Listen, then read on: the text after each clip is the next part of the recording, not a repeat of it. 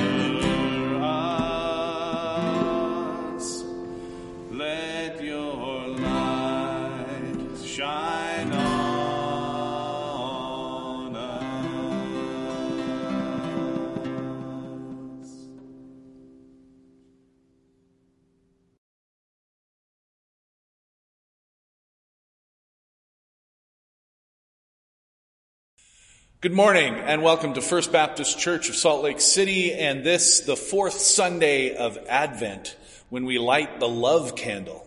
Uh, I pray that you and your family are doing well as we approach Christmas, and I pray that you're finding ways to make it special. Many of our traditions uh, have had to be curtailed because of the pandemic going on right now, not the least of which is our ability to gather in this beautiful sanctuary and enjoy the Christmas Eve service. Uh, I am grieving that along with you. I really am going to miss that this year. But uh, I pray that you are finding ways to make the season special nonetheless. Uh, this morning, why don't we begin by opening up in prayer. Our loving and gracious God, we joyfully gather here in our hearts with you and with each other as we worship this morning. We pray that you would uh, just help us to make the most of Christmas this year. Help us to uh, find creative ways to make it special and maybe even start some new traditions. Help us to remember that the focus of that celebration is really about experiencing anew the birth of Christ into our lives and into the world. May you remind us of that in many different ways. Be with us this morning as we uh, open up your word and hear what you have to say to us. In the name of Jesus we pray. Amen.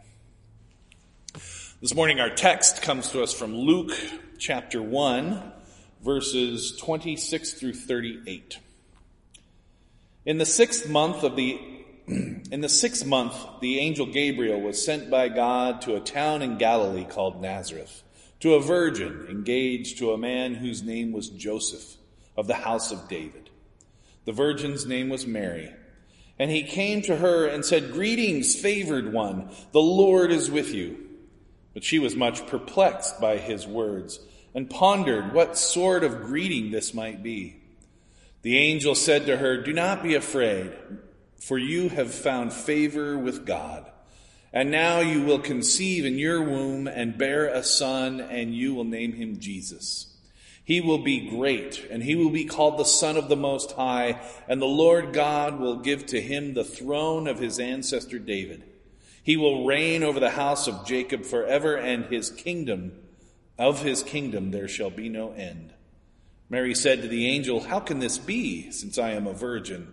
The angel said to her, "The Holy Spirit will come upon you, and the power of the Most High will overshadow you. Therefore the child will be born, that will be born will be holy, and he will be called Son of God. And now your relative Elizabeth in her old age has also conceived a son, and this is the sixth month for her who was said to be barren. For nothing would be impossible with God." Then Mary said, Here I, here am I, the servant of the Lord. Let it be with me according to your word." Then the angel departed from her. May God add a blessing to this reading of the text and cause it to be the inspired word for us today.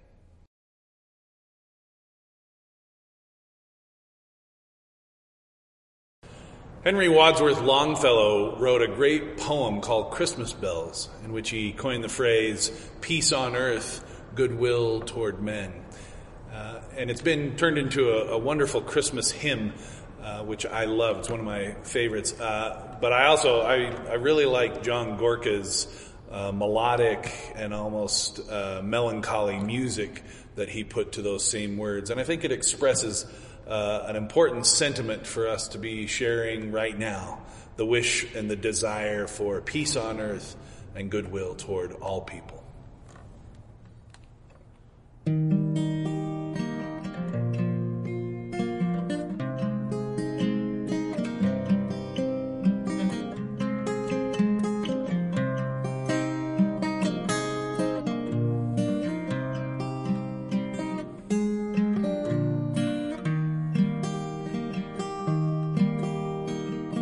I heard the bells on Christmas Day, their old familiar carols play. Wild and sweet the words repeat, of peace on earth, goodwill to men. Peace on earth, goodwill to men. I thought how had come, the belfries of all Christendom had rolled along the unbroken song of peace on earth, goodwill to men, peace on earth, goodwill to men. In despair I bowed my head, there is no peace on earth, I said, for hate is strong and mocks the song of peace on earth, goodwill to men. Peace on earth, goodwill to men.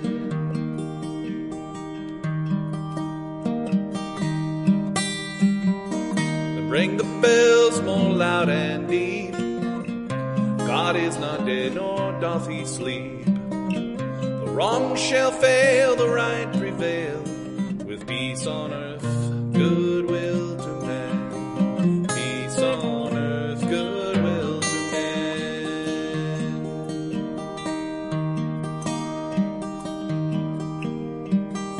I heard the bells on Christmas Day, their old familiar carols play. Wild and sweet the words repeat of peace on earth, goodwill. On earth, goodwill to men. Peace on earth, goodwill to men. Can you imagine? Hey, Mary, hey, I've got some good news for you. You're going to have a baby. How is this good news? How is this a blessing from God? Here is Mary, unmarried, just a young girl, poor. Then she has to pack up and travel to Bethlehem in her ninth month and have a baby in a in the hay in the barn. The original reader would have been just as shocked as we are at this young woman's situation. It reminds me of my time as a youth pastor. I had a few young people come to me with the news that they had gotten pregnant unexpectedly. These young people were always so scared. They were often racked with guilt and shame, and they were concerned about what everyone was going to think about them. And they were so frightened to tell their parents what had happened, and really me for that matter. And they just didn't know what to do. Mary's story would have been even more difficult in the world Mary lived in. She might have been kicked out of her family. She may have been banished from her entire community. Or even worse, she could have been stoned to death. The first people who read this story in Luke would have known the implications of what Mary was facing when she announced that she was pregnant. It makes one wonder, this is what it means to be favored by God? I tend to think that God has a, a strange sense of humor. When God favored Noah, he had Noah build an ark out in the middle of nowhere where there wasn't any water to be found. And then he had to tend a menagerie of animals for several months out on the high seas. When God showed Moses a little attention, he has to confront his adopted family and then wander around the wilderness with a bunch of complainers. Joshua was given the promised land, and the minute he crosses the Jordan into it, he and his people have to go to war to defend it. Jeremiah had to deliver the bad news of exile to his people, and they threw him into a deep hole for his efforts. And Daniel spent the night with lions. Hosea was told to marry a prostitute, called as a prophet, had to marry a prostitute. Read Hosea, it's a great story. But it also displays how God has a strange way of showing favor. When I see the word favor, I think I should be getting a good deal. I think God should be making things a little easier for me. I think I should be treated better than other people. Maybe get the better job, or get a better home, or get a better car. All the perks, the good parking space, the big piece of chicken at dinner. That's what favored means to me. But it seems that what God means when God says you are favored is get ready for some tough times ahead. Like much of life, the favor that is shown to us by God is one of trust and responsibility. God shows us favor by entrusting us with God's vision, mission, and mission and ministry. We are shown favor in the form of a calling, a calling to which we are responsible, and one to which we should respond and live out. If I were Mary, I might have said, "Hey, God, you know what? Don't do me any favors." But that's not what Mary said. As we heard last week when we covered the Magnificat, which is a little out of order, but that's what we did, Mary sings a completely different song. My soul magnifies the Lord, and my spirit rejoices in God my Savior, for he has looked with favor on the lowliness of his servant. Surely from now on all generations will call me blessed, for the mighty one has done great things for me, and the ho- and holy is his name. Mary sees that she, that her path and that her pain and discomfort will bring something remarkable to the rest of the world. She sees that what she has been given is the chance and the means to make a difference. She sees that glory is not something that is bestowed, but something that is a result of your faithfulness and God's favor. God's glory shines in Mary's embrace of God's favor and the resulting blessing that comes from it, the blessing that we experience as we come to know Christ. Mary, Jesus' mother, reminds us that the reality That, that really worthwhile stuff comes out of the struggle. The most meaningful strides humanity has made were difficult and even seemingly impossible. Jesus lives this reality out as the one who came to show God's favor to the whole world and was made to hang on a cross to get there. We in this community are favored and are called to live out God's favor in faithfulness. And this will not be easy, and it may not even be fun. But what it will be is lasting and important. I don't know where we will be as a church in the next few years. It's hard to be futuring during this pandemic, but God is looking at us, wondering what we are going to do with all of this favor. We have this giant building. We have the these mission-minded people eager to do something to transform the world. We have this big city that needs the ministry this church does. It will be interesting to see where God is taking us in the next few years. Right now we are all saying, including myself, but the pandemic. But it feels like God is saying, what about it? The job still needs to get done. The calling is still in play. Figure it out. I think in a few years from now, we will look back on this time and we will say to ourselves, man, that was hard. But man, that was worth it. Let us pray. Oh, loving and gracious God, as we hear this message from Mary, this encouragement to embrace the struggle that comes with being favored by God, may we as a church and we as individuals recognize God's favor in our lives and the challenges it brings and the empowerment it brings to do mighty things. May all that we do as a church and as a people glorify God. We ask this in the name of Christ. Amen. And now may the grace of our Lord Jesus Christ and the love of God and the fellowship of the Holy Spirit be with us now and forevermore. Now go in the hope and the peace and the joy and the love of Jesus Christ. Amen. Thank you, and God bless.